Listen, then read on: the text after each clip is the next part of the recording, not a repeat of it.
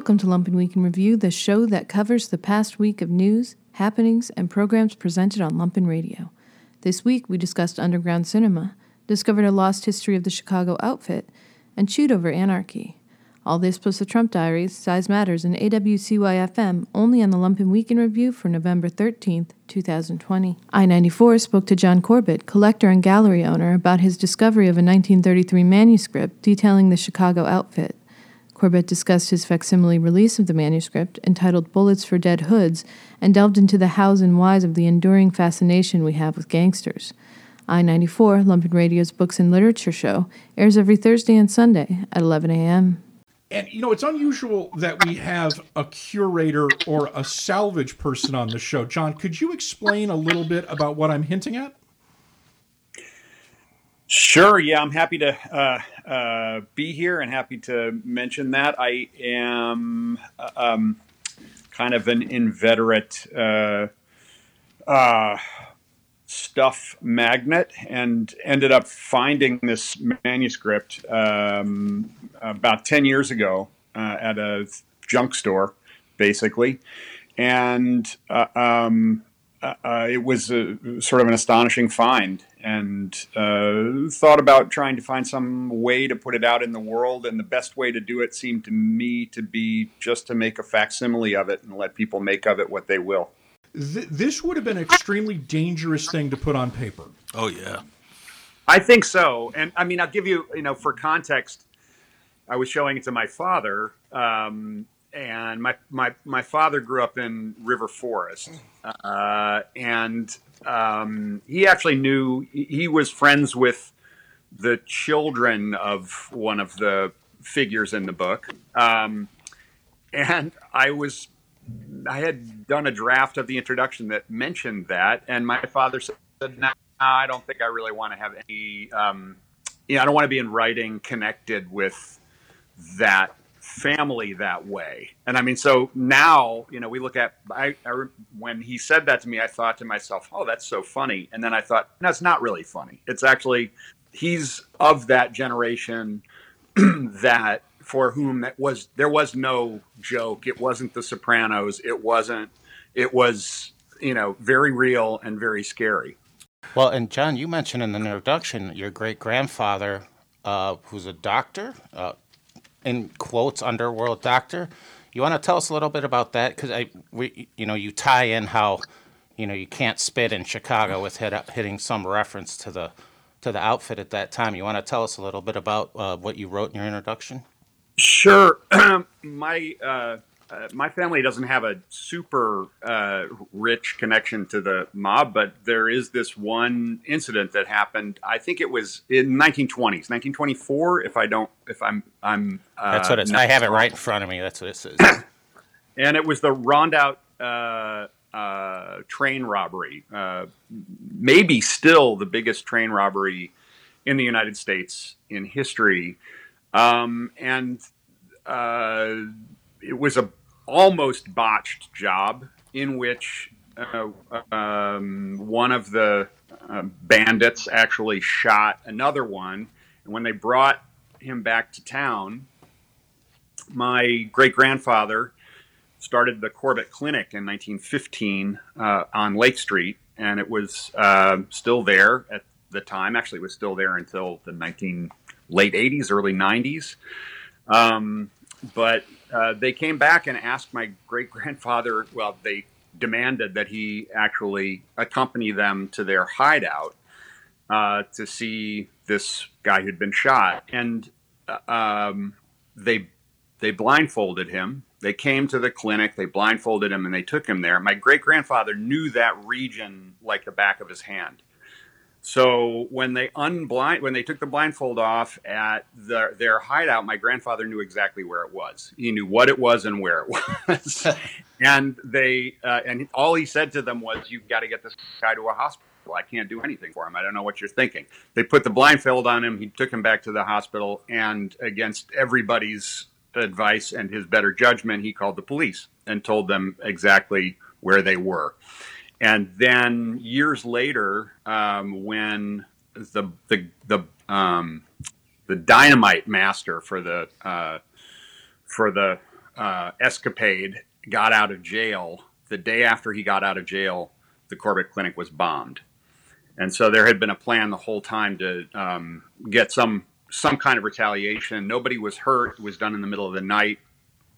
So uh, anyway, that's that's my connection to uh, that's the closest connection that I have to the Chicago outfit. But uh, it, it was it was very real for my family in that sense. Yeah, I bet. You know, also in the introduction, you uh, you mentioned trying to date the manuscript. Um, you mentioned it being no later than 34 because uh, Al Capone's brother was was still in jail at the time. Yeah. And so it sounds like there was some um, analysis through reading the text itself. Did you did you go to any lengths to like get the the paper analyzed and the and the ink analyzed to see where it came from? I did not. Um, that is still something that could be done. I mean, uh, um, the very funny and totally nonchalant way that this manuscript was produced for me Yeah, uh, gave me no reason to believe that it had been uh, manufactured. Um, maybe who knows? I I can't really kind of imagine that it it it was, but um, um, that's still something that we could do. Uh, I I think uh, uh, I have no reason to believe that there's anything strange about it. Um, uh, also, just given the way that it the way that it seems to have been edited at some point with somebody a second hand in there, sort of trying to mark it up Yeah. and um, and maybe ready it to be uh, to be published somewhere. Uh, uh, I think at a later date. Uh, you know, I, I gave my best shot at uh, um, detective work, uh, trying to figure out. It was pretty about- convincing. Yeah. I I also you know it ended in 1933, correct? The you mean the uh, the The- manuscript? Yeah. Yeah, as far as I can tell. Yeah, Yeah. and that was the year Prohibition ended. I wonder if that was just like, okay, well, this is going to calm down. No, or I mean, I we could speculate the guy could have died or went to jail Yeah. or multiple things. But Well, the, that, that's kind of what's fun about it is speculating which side it might be from. You know, whether it's uh, it, somebody on the inside who was a mole or if it was uh, detective work. See, I actually, and I thought about it when I read it. I'm sure, John, you're familiar with the, the Chicago Confidential volume, which was passed around. It was written by Sun Times and a city Oh, news have reporter, that. of course. A very famous uh, book that was updated multiple times, a very gossipy kind of uh, inside story of, of Chicago. From the same period, I, I got the feeling that this was actually the work of a city reporter. You know, I didn't. I'm in in a way publishing it as a um, as a facsimile is an invitation for that. In my view, it's sort of like this is a thing that can be passed around, and I'm sort of hopeful somebody's going to come forward and say, uh, "I have a pretty good idea who might have worked on this." Uh, to go uh, uh, to back up to what you were saying about the uh, particular context of Chicago in, in in the national scene at the time. The other thing that's significant is the advent of the WPA. If we're talking about it from an arts, yes. And I, I, you know, as someone who's um, dealt with a lot of work from that period, from 30s and into the 40s, um, it's so interesting to me to to think about this on the one hand being the national view of Chicago versus a, competing view that might have been one that other that civic leaders, for instance, might have wanted, or that cultural figures in in the city might have wanted to put forward that had to do with looking at it as a, a, a central Midwestern hub for the WPA and the WPA's efforts. Frankie Foster. Foster, whose right name is Citro, he being a brother of John Citro, was one of the earliest bootleggers and importers of Canadian whiskey. He quickly associated himself with O'Banion and later Bugs Moran. Frankie loves clothes. He also loves guns. As Capone said in answer to the riddle, What is the difference between a little man and a big man? A Smith and Wesson. So Frankie has a gun pocket for every suit of clothes, and the lad has quite a wardrobe. In the spring of 1930, the G arrested him and a couple of pals as they were about to unload a freight car full of Northwoods whiskey. Four years earlier, he had broken into print in a polling place at 752 North Wells Street when his companion, Hymie Weiss, pulled a gun on an election judge. But his real bid for fame and fortune came in the Lingle case when they traced the death gun to Frankie, to whom it was allegedly sold by Von Frantzius, the sporting goods and arsenal man. That was before he had left Moran Forces for those of George Drogan. They pinched Frankie in California, but nolle prossed the case back here June 19, 1931. The next month, he was freed on a charge of jewel robbery. California wanted him for an extortion plot. They freed him. Then in the spring of 32, someone sent him up for six months and a $500 fine for toting a rod. That brings you up to date with him. You go on from here by yourself.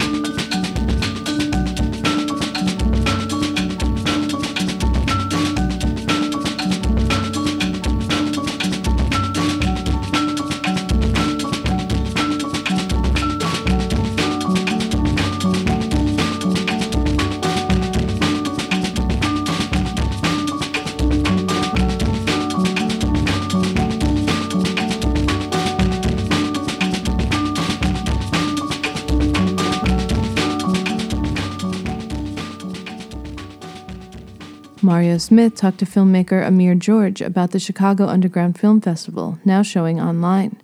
George discussed his Black Radical Imagination program, the lure of film in these pandemic times, and whether or not movie theaters can survive. News from the service entrance airs every Thursday at 2. Joining me on the phone, he has a entry in the Chicago Underground Film Festival, but that's not important to you. What's important is the film itself. It's Man of the People. It's a, uh, a political thriller surrounding the legacy of Chicago Mayor Harold Washington. It's a complex unfolding of his two campaign runs, leading to his sudden and mysterious death during his second term. And Amir George is the filmmaker who is joining us on the phone. I actually have the man who made the film. What's up, man? What's up, Mario? Thanks for having me on today. Yeah, people have no idea how I I know you as a very reserved young man. and this is so cool that you're on the show, man. How you been? I've been great, man. I've been great. Absolutely Um, wonderful. Yeah, I'm, I'm happy about man. The people, uh, you know, playing tonight at Cuff has been having like this like successful like festival run throughout the year, and I'm excited to finally like forward the show like in Chicago.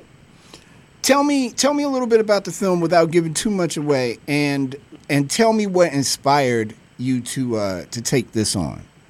Hmm Uh, the film um, basically it was a collaboration with myself and my Chicago Film Archives, uh, where they where they commissioned me to basically make a film from their archives, and I found out they had all this Harold Washington footage, and I was like, man, I, I really want to work with some of that. Um, actually, my grandmother had campaigned for Harold Washington, so I grew up looking at his picture all the time and hearing all these stories. So I was just acting on my own interests, and I, I also love politics a lot. So I thought it'd be good to dive in. And and my family has always uh, told me all these conspiracies they had around here in Washington. Mhm. So I wanted to, you know, like dive into to, to like some of those like through the film as well. I know when he was alive, um, there was a bit of a mysticism about him, and his sudden death. Depending on who you ask, there's a million theories around it. Um, I, I think it's interesting that through your lens, being a little, okay, I'm old, being a little bit younger than me, um, and and just the I, what I, what I my memories of that moment when he passed away was inane sadness, and it was right before Thanksgiving. I want to say, uh, I want to say, I was I was living in Harvey, Illinois at the time, and it broke me down. Um, in a way, I'm still kind of messed up by it because I wonder what Chicago would have been like under another term or two of his leadership. Um, what do you think? And, and I mentioned mysticism earlier. What is the mysticism behind Harold Washington in your in your perspective? Man, you know, uh, looking through the footage, you was able. I was able to see a lot of the behind the scenes. You got to see a lot of like people who were kind of guiding him and leading him along. So I think that's adds to the mysticism of because he was this public figure, and in public figures you don't get to see so much behind the scenes um, that goes along with them. But also it's just him being this very positive person. You know, this very like strong personality. I mean, I wasn't I wasn't even alive when he was actually mayor, so I was just learning from like historical research. Um, but to me, it, it dealt with just his his uh, more like political attitude. Because I can tell you, without question, when he won, and I, I'm sure you covered this in the film, when he he ran twice before he won once. That first time he ran was kind of a disaster, but he he grabbed onto something that I think a lot of candidates ended up picking up: the ability to be able to have a conversation with everyone and not just one uh, group of people. And he always credited that to him being a Roosevelt University graduate, the ability to be able to speak to anybody from any side of town. And you think Chicago is is polarized now? It was a lot worse then, my friend. It was it was tough, and it, I think one of the things I like about the fact that you tackled this subject is because people don't really, if you weren't around, you don't know, man. Chicago was a whole different kind of animal back in in the eighties. Yeah. Um, what what what do you see when you when you take on a subject like this? And and you you've got a lot of films under your belt now. I remember when you started. You got a lot of films under your belt. you got a lot of stuff under your belt now, and a lot of things that you've done. Is this one of those things that you could go go even further into?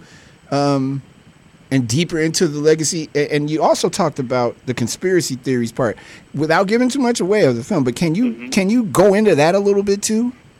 Well, the film is uh, no dialogue in the film. Um, there's it's all told through a soundtrack uh, that was by uh, like Liniana or like Zofia like Wasco, who uh, helped score the film. So it's it's really looking at just as much as really deep in the archive into trying to kind of just shape his identity, his relationship. The film really starts off with kind of looking at the people and the community and kind of them wanting some type of leader to rise up to to um, to basically represent everyone and kind of like it shows his inauguration and his uh, initial election and I kind of do touch a little bit on um, the like council wars a little bit and then and then also just like the the the um, which I consider like more like a fandom around him with like people wearing these buttons Oh, and yes. checking themselves out with all like hair washing Washington face. So it was like this this like phenomenon that quickly just kind of ended, you know, abruptly. Mm. Um, so that's kind of what what the film kind of builds itself around, but it's mostly around his relationship to the organ to community organizers and the people that supported him as well as his staff.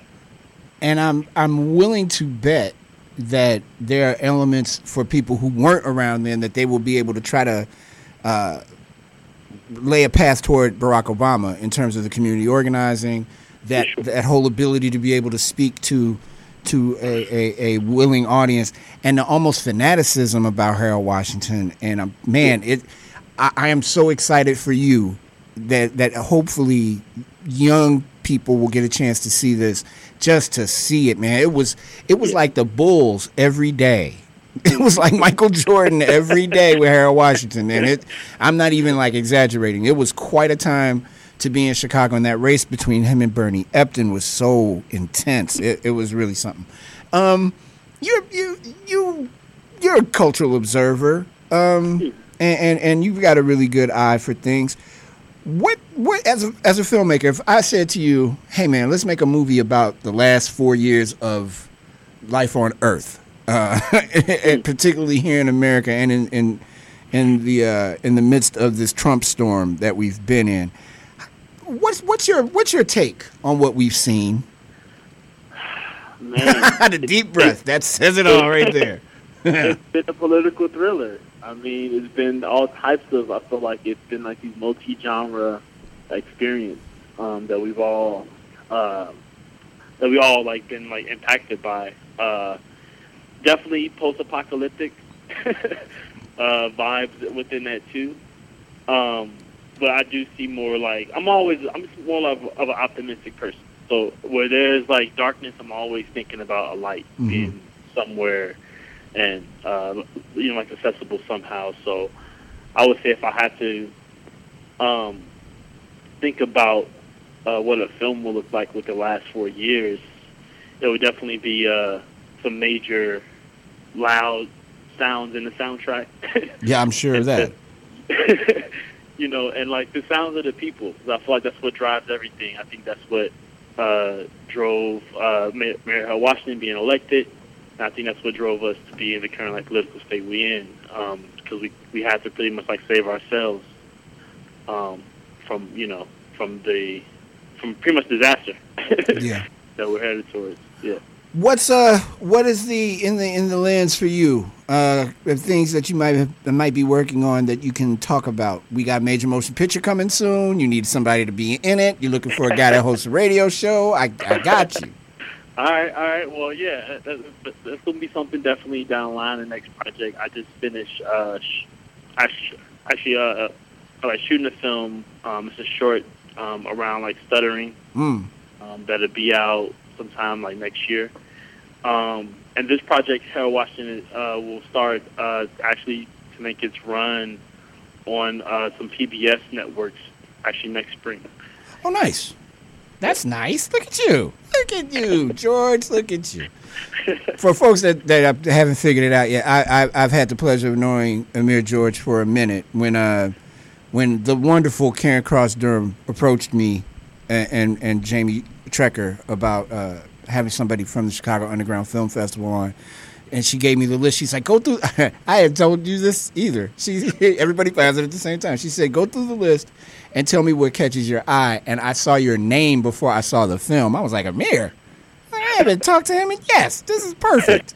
um, I'm so proud for you and of you, and and I think the world is about to find out just how dope you are, man. You, if they don't know already, they really are about to find out. It's your turn, brother, and. Uh, I, I, I think everybody, if they can, they should try to make a way to see Man of the People um, at the Chicago Underground Film Festival.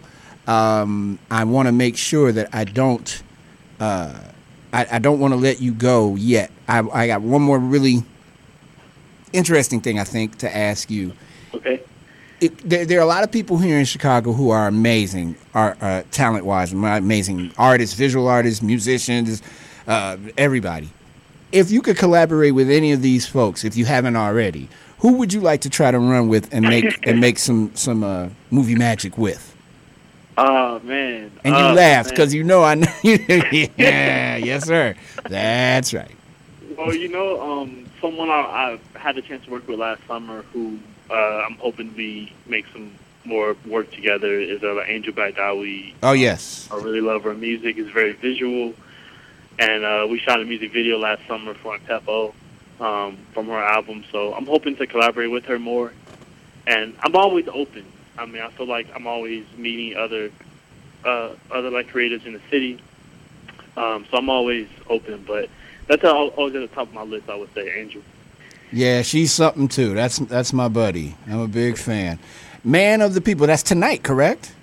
Tonight it's going to be a drive-in, and I think it'll be available online after. If you want more information about the Chicago Underground Film Festival, go to Cuff. That's right, C U F F dot org, and make sure you check out Man of the People by my friend Amir George. George, man, look, when this is over and we can go outside and stay outside for more than five minutes at a time and not have to wear a face covering, I am looking forward to having a chance to sit with you. It's been a while. Likewise, likewise, Mario. Like, thank you, like, so much for reaching out and the interview as well. I appreciate it. Size matters, size matters. With Kyle Seismankowski. Hey, uh, what's with the motorcycle helmet? This is the VR helmet I built. Oh, wow. That's, that's kind of cool. Uh, the 3D mapping is a bit off. That's wild, but I, I honestly didn't know you knew this sort of engineering. Want to put it on? Take it to our bridge for it? Yeah, I do. So remember, only navigate with the joystick. Do not, I repeat, do not use your feet. Okay. You're set. I'll be monitoring you from my master control upstairs. Wow, this is insane. This looks exactly like the Co-Pro. Wow, Hannah. you copy? Yeah, this is amazing. This this looks too real. Wow, I can I can even feel the beer tap. Did you map the entire space? Hey, uh, what what's going on here? Is there a narrative element to this experience? Jamie, I'm having a, a little trouble monitoring your user activity. Hey, hey, how do I open doors in this? double click that door? Wait, wait, wait. What door? The basement door. Jamie, please avoid Hannah? that door. That part of the Hannah? isn't completed. Please go back to. All right. Whew, this is kind of spooky. this looks just like Tron. Only it's the Co-Pro basement. Don't move. Kyle? Have you come to free us from digital ed? Uh, no. Uh, what is what's digital ed? In this reality, digital ed is like Donkey Kong, and like Mario, we must save the princess. Do you wish to proceed? Ah, of course. This sounds hilarious. Follow me.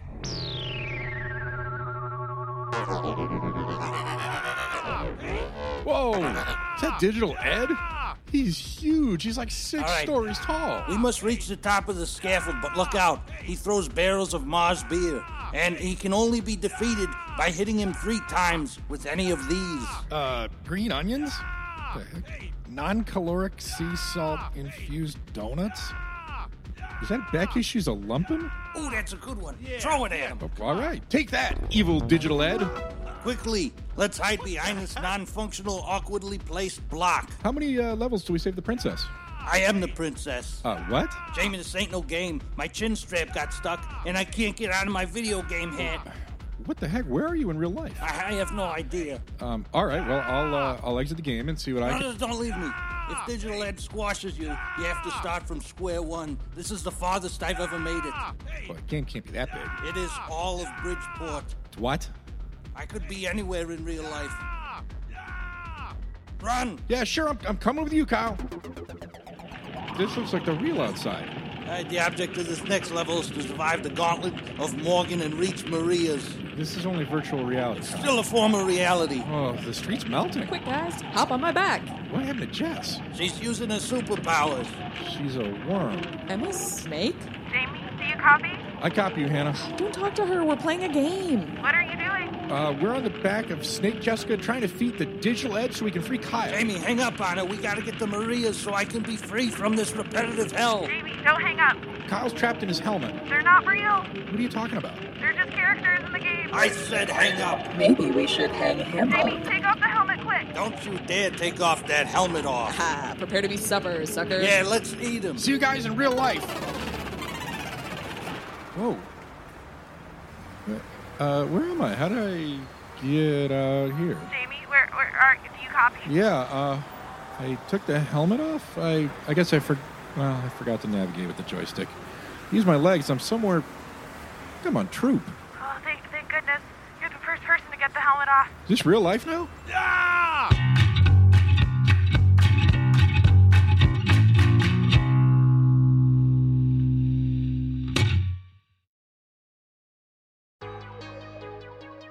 This week on the Trump Diaries, aides say Trump is in total denial about his election loss and will not confront reality. Republicans enable Trump as he claims he won. Trump orders the White House not to assist Joe Biden with the transition. We could see exponential virus growth in the U.S. And Trump begins to staff for a second term. Has he suffered a psychotic break? These are the Trump Diaries. Day 1388, November 7th. Joe Biden was elected the 46th President of the United States with an overwhelming win in the Electoral College and more than 5 million votes in the popular count. Biden's win was greeted with wild celebrations across the world as celebrants took to the streets. Fireworks were set off in London, Paris's church bells rang, and people danced in the streets of New York, Philly, Atlanta, and Chicago. Joe Biden became the oldest man elected to the presidency. His running mate Kamala Harris became the first woman and first woman of color to win the vice presidency. In rising speeches that echoed the tone that President Obama had struck in 2008, Biden noted he had lost elections too and called for peace and unity. Biden and Harris also extended olive branches to the Republican Party. However, Republicans refused to congratulate Biden publicly, even as they privately conceded the election is over. Trump was greeted with chants of loser, loser, loser, and profanities as he returned to Washington, D.C. Trump continued to claim falsely that he won the election by a lot and claimed he is pursuing legal action. Aides have described Trump as in complete denial that he has been fired. Shortly before news organizations called the race for Biden, Trump tweeted, quote, I won this election by a lot. In a statement from his golf club, Trump claimed the election was far from over and accused Joe Biden of rushing to falsely pose as the winner. Quote, beginning Monday, our campaign will start prosecuting our case in court to ensure election laws are fully upheld and the rightful winner is seated. The Trump campaign has already filed and lost multiple lawsuits alleging voting violations in several states.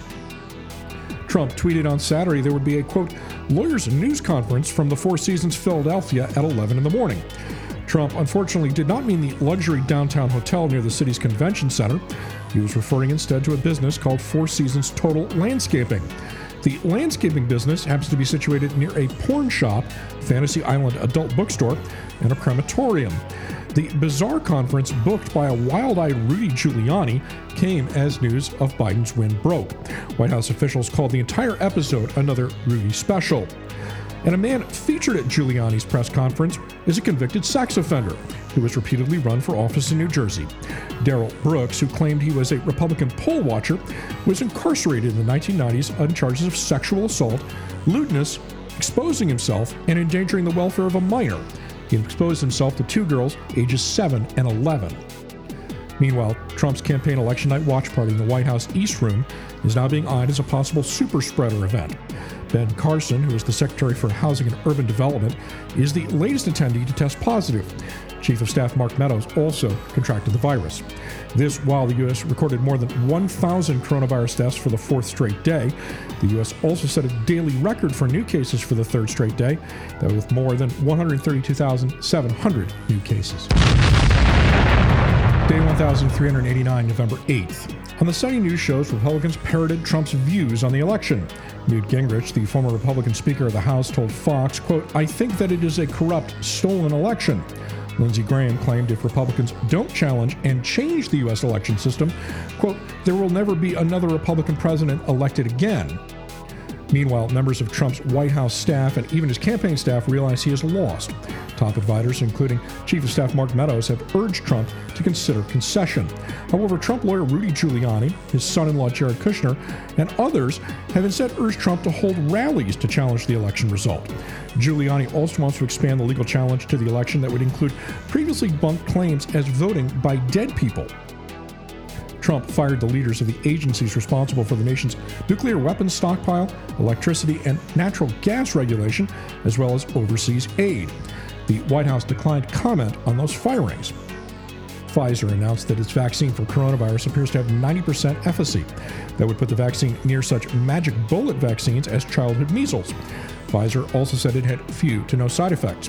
Pfizer, of course, did not join Operation Warp Speed, the Kushner initiative to rush a vaccine to market by providing funding for research and manufacturing.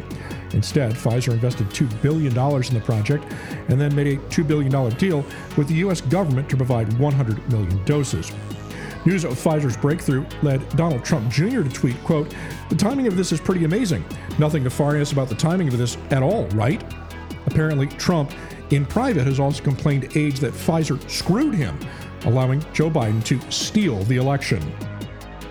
A Trump administration appointee is refusing to sign a letter allowing the president elect's transition team to formally begin its work this week.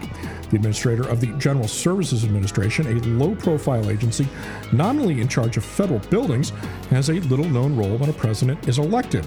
They must sign the paperwork in what amounts to a formal declaration by the federal government outside of the media of the winner of the race.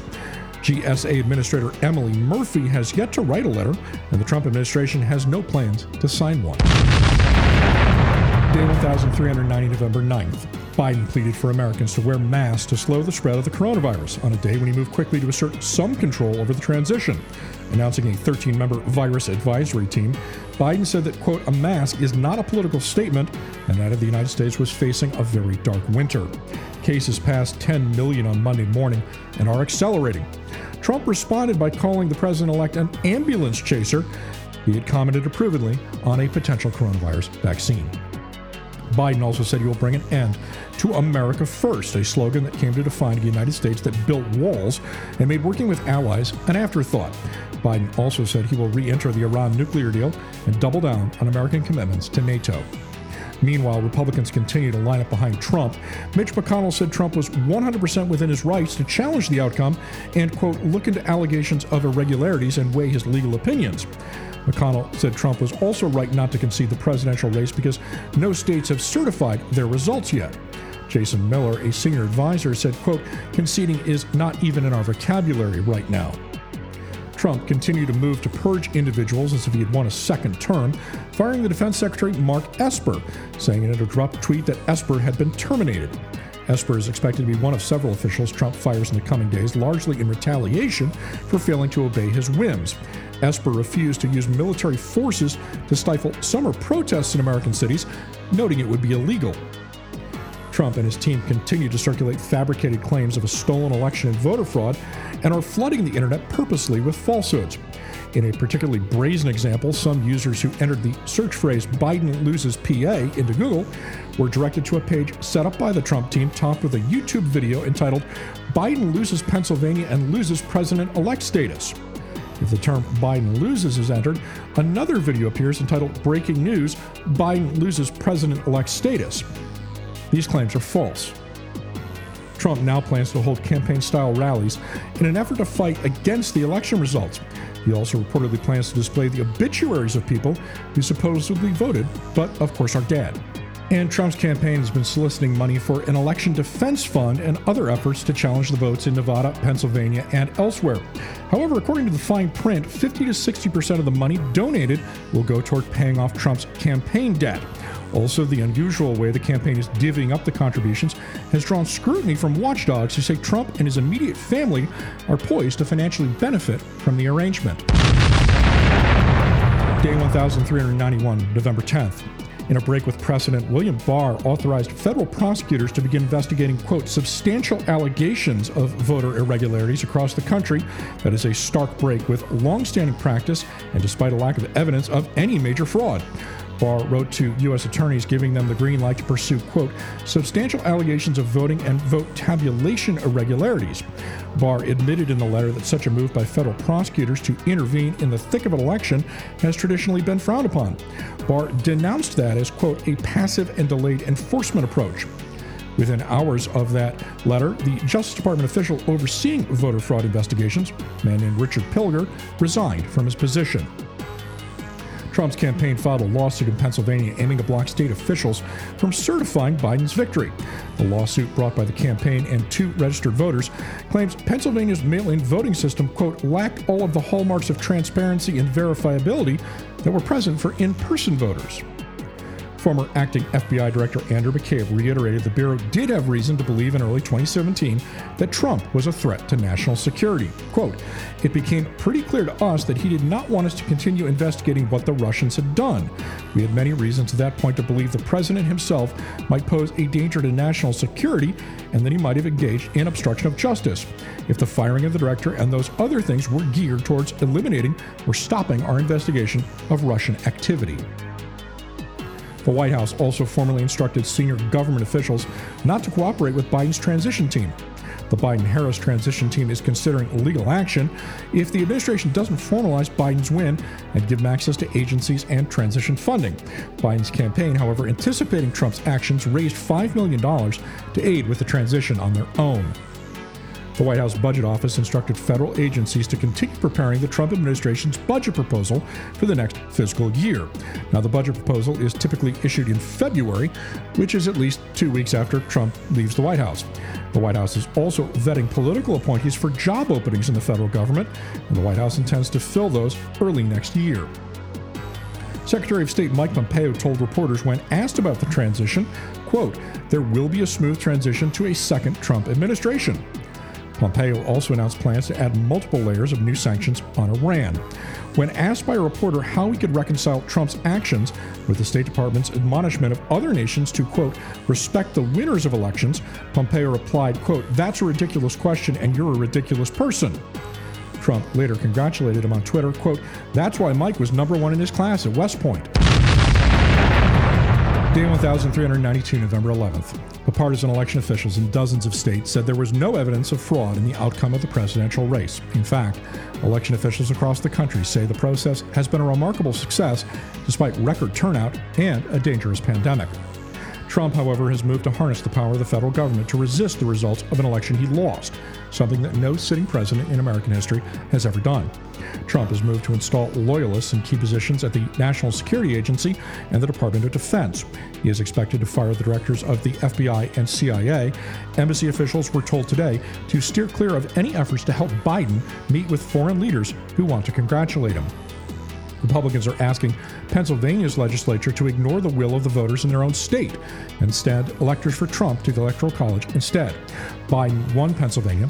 Top GOP officials, however, are pressuring members of the Pennsylvania House to nominate their own electors who would vote for Trump instead of Biden. The Republican led legislature in Michigan is also investigating the election, as are Republicans in Wisconsin. There is no evidence of wrongdoing in either state and a Pennsylvania postal worker whose claims of voting irregularities have been cited by top Republicans as potential evidence, admitted to U.S. Postal Service investigators he made up those allegations. That, according to three officials briefed on the investigation and a statement made to a House congressional committee. The acting Undersecretary of Defense was replaced by Anthony Tata, a retired Army one star general who has called Islam, quote, the most oppressive, violent religion, and called former President Obama a terrorist leader. Tata's comments led him to withdraw from consideration for the top Pentagon policy job in August amid the partisan opposition. Trump also moved to install Kashyap Patel. He is a former aide to Representative Devin Nunes, Republican of California, as chief of staff to the new acting defense secretary Christopher Miller. Both are seen as hardcore Trump loyalists and partisans. And since Trump's defeat, QAnon has fallen silent. Q, the nominal leader of that, has failed to post on 8kun, the website where all of Q's posts appear. QAnon related activity on the site has slowed to a trickle. There were fewer new posts on 8kun's most active QAnon board than on its board for adult diaper fetishists. Day 1393, November 12th. Trump's continuing refusal to assist Biden's transition led to a break with prominent Republicans today warning that keeping the president elect in the dark potentially endangers the United States. Key Republicans, including Senator Roy Blunt and Ohio's Mike DeWine, urged Trump to accept defeat. Those calls amounted to a growing acknowledgement in the Republican Party that Biden, in fact, won the election. Georgia has moved to a hand recount of that state's election, a move that is unlikely to erase Biden's narrow lead there, but has become a political football. Georgia also has two Senate races heading to a January runoff. Those will decide control of the U.S. Senate. Georgia's new recount will go further than the scan recount required by law. It will apply only to the presidential election. Nationally, Biden has widened his popular vote lead to well over 5 million. His college lead is insurmountable. The Trump administration is trying to deport several women who allege they were mistreated by a Georgia gynecologist at a detention center for immigrants. ICE deported six patients who said they were forced to have hysterectomies while in custody. Following additional complaints, ICE lifted holds on other deportations and told the women they faced imminent removal a Mississippi legislature said his state should succeed, not secede, from the rest of the United States and form its own country. Representative Price Wallace's tweet was seen as a throwback to the Confederacy, or it would be if he knew how to spell or the English language. 70% of Republicans say they don't believe the 2020 election was free and fair. 78% of them blame mail in voting. At least 32 people in the White House orbit have been infected with COVID 19. Trump has launched Trump 2024, a campaign PAC to run for re election. These are the Trump Diaries.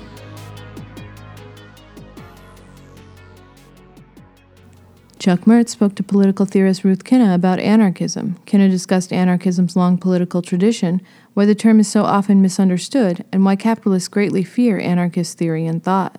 This is Hell airs every Sunday at 10 a.m. Here to help us understand a political idea that is older than anarchy itself. Political theorist Ruth Kinna is author of The Government of No One The Theory and Practice of Anarchism. Welcome to This Is Hell, Ruth. So I think one of the things about Seattle is it reminded people that you don't need political parties in order to to organise actively and, and politically and to to make a statement and to express your your ideas. And I think the reason that the uh, the the global justice movement was was thought of as being anarchist was because it was um, it was a network, it was horizontal, it was leaderless. It didn't seem to have a, a political program. It had a set of principles and benchmarks, but basically it it, it brought people together across the world without any um, sort of central um, organization, if you like. It, it was a grassroots movement, and that was why I think it was associated with anarchism. So, is anarchism then, is it a political ideology? Is it a political concept? Or is it just an ongoing conversation about how to attain egalitarianism?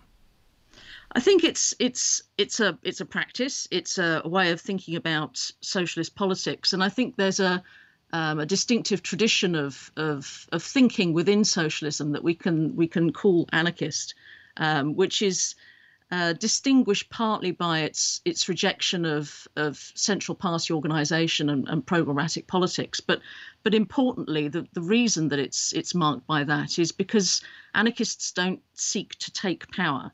Uh, they seek to empower um, people and each other uh, from the bottom up. Uh, they're not interested in in seizing control in order to to tell people what to do. Do you think that is a big part of why it's misunderstood? Because everybody else is all about just, especially here in the United States today, it's all about just winning, no matter what impact they might have on democracy or not. I think it's partly, I think it's misunderstood partly because it seems to reject everything that we hold as essential to our political order. So, in rejecting political parties, in rejecting the institutions of the state, in rejecting the institutions of government, it appears to be entirely negative. But I think that's I think that's a mistake. I think the other reason that it's it's misunderstood is is simply because anarchists adopted for their own uh, to describe their own politics a, a, term that was already associated with chaos. So the idea that um, we have these political institutions in order to avoid tearing each other to pieces because we can't cooperate uh, by ourselves and we can't organise our political affairs ourselves is quite a, a profound um, prejudice, if you like, and one that anarchists want to attack, but uh, which is it's very difficult to to um, encourage people to to re-examine those kinds of ideas. So why embrace a term that already meant chaos?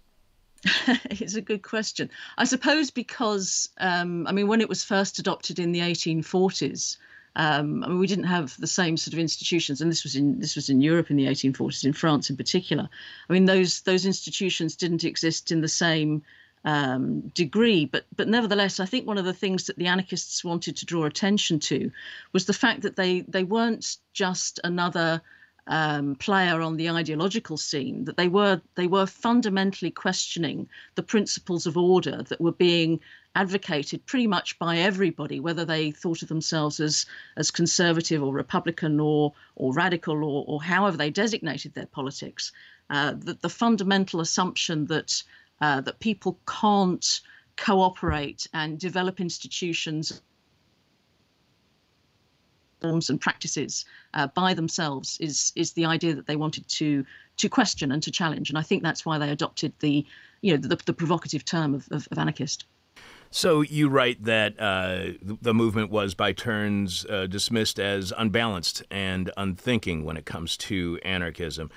I, my original question was going to be, what does that reveal about, uh, you know, why is there this belief that anarchism is unbalanced and uh, unthinking? But I, I think a better question to ask is, what does that reveal about the person who sees anarchism that way as unbalanced and unthinking? What does that reveal about their understanding of anarchism?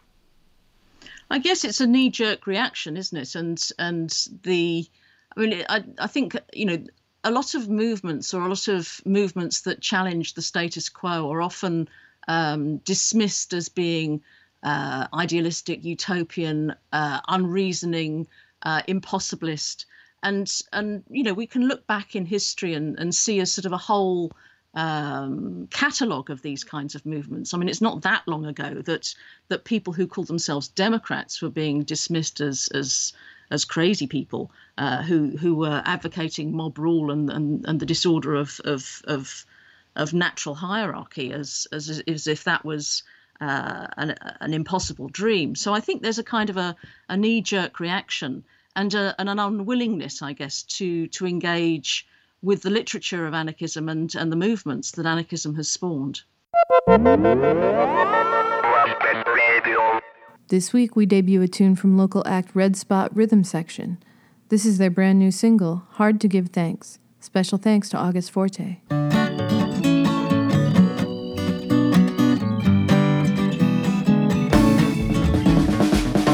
Hard to give thanks when you're feeling low, boy. It's hard to give thanks when you're feeling low. I'm looking deep into your eyes, wondering what I'm seeing there.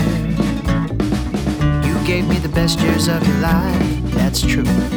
But I fear my future's off somewhere. It's hard to give thanks when you're feeling low, boy. It's hard to give thanks when you're feeling low. It's hard to give thanks when you're feeling low. It's hard to give thanks when you're feeling low. I'm putting down our kid for bedtime.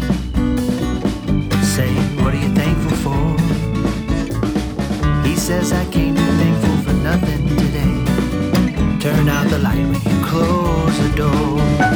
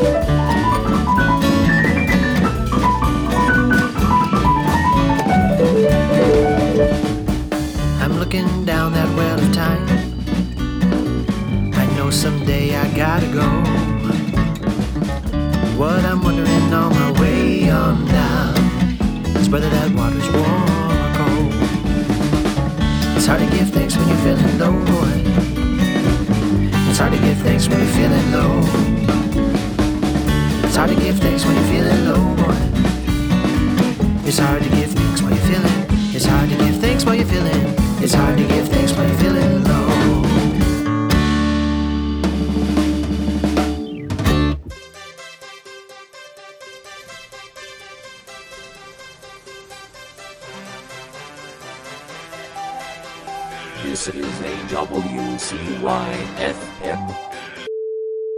There were a number of photos taken of Chicago using Right. the lineman spectrum. I mean, these photos though, like you, we've seen some great photos of Chicago. Right. And Chicago is known for being a very, a very photogenic city Mhm. with its with its tall skyscrapers and and, and beautiful sprawl, sprawling uh, uh, uh, seaside and, and things like wonderful ar- ar- architecture Yeah, as well. You'll get no debate from me on But that the- one. But these photos, Yes. the, the, these photos, we got them. We got Chicago from angles never before seen. Right, right. We got things. We got information from Chicago never before discovered. Right, and, and so my to my my question would be though is that um All thanks to the awesome AI. yes, that's I'm glad you brought that up because I think Um, I don't know if there's some sort of data uh, i- interpolation going on or some sort of um, uh, deep learning algorithm Mhm. uh, or what have you, but it, it's some of the, the things that it's been seeing in Chicago have not aligned with what I see physically in Chicago uh, in Mm. my time going around Chicago. So what you're saying is is regime shattering, and I 100% agree. Well, well, for example, there's there's a bunch of streets that I, that have been detailed. Of course. And most of them as expected, but there's a few that I, I, I do not recognize. I've attempted to search for them in through other sort of um, maps, uh, physical maps, Mhm. online maps. Um, Morehouse Avenue. Morehouse Avenue. I've that does not appear. That that is a street that appears from the Myers Halstead satellite photo that I cannot place physically. And isn't that amazing? Isn't that amazing that these satellites are capable uh, of, of seeing things that so many have missed over the, over the course of, of, of mapping things out? I mean, Chicago is a dynamic city. Chicago is a city that is that is in the way that it's designed. It's a great design. It's a it's a wonderfully designed city. Well- it's it's numbered. It's gridded a little bit, and it, it's certainly very dynamic, but I, I don't know if dynamism is necessarily accounting for Rum Runners Lane, Kafka Street. These are not places that, to the best of my knowledge and the best of the research that I could do, exist. So, is there? Uh, could you address that discrepancy a little bit? the, the discrepancy that, that the that the Myers Halstead satellites are capable of seeing a Chicago that so many miss. I mean, Chicago, as we know, is a city of, of the, the haves and have nots, of the seen and unseen, and, and truly and truly the, the Myers Halstead satellites. Okay, and, and, okay, fair enough. But this is something I can actually speak to in, from immediate sort of experience. Sure. The photos show Highway I 111 running straight through the Simon Amy Institute next to the Arts Campus. Now, that is where I work. That is Mhm. where this is broadcast from. I don't believe there's an I 111 in America, and there is certainly not one going through the campus right now. So, once again, uh, uh, per- perhaps um, the. yeah, what, what, are you, what are you implying, Rowan? I'm- I'm just wondering if perhaps the AI that you're using is is The, is the awesome AI. that um sure uh maybe it's there's something a little wrong there maybe need some more debugging That- Rowan, are you are you saying there are you saying there's something wrong with the awesome AI? well well uh, okay f- I, I would I- would just say this. N- now now Rowan, you're you're saying that that what your your personal experience is not matching up with with this data that that we th- these images this these conclusions that we've presented and sent over the new medias uh, that your eyes are incapable of seeing what these satellites are seeing basically I, i'm not sure how that would pertain I- I- necessarily to an interstate Broadcast every Saturday, 8 to 9 p.m.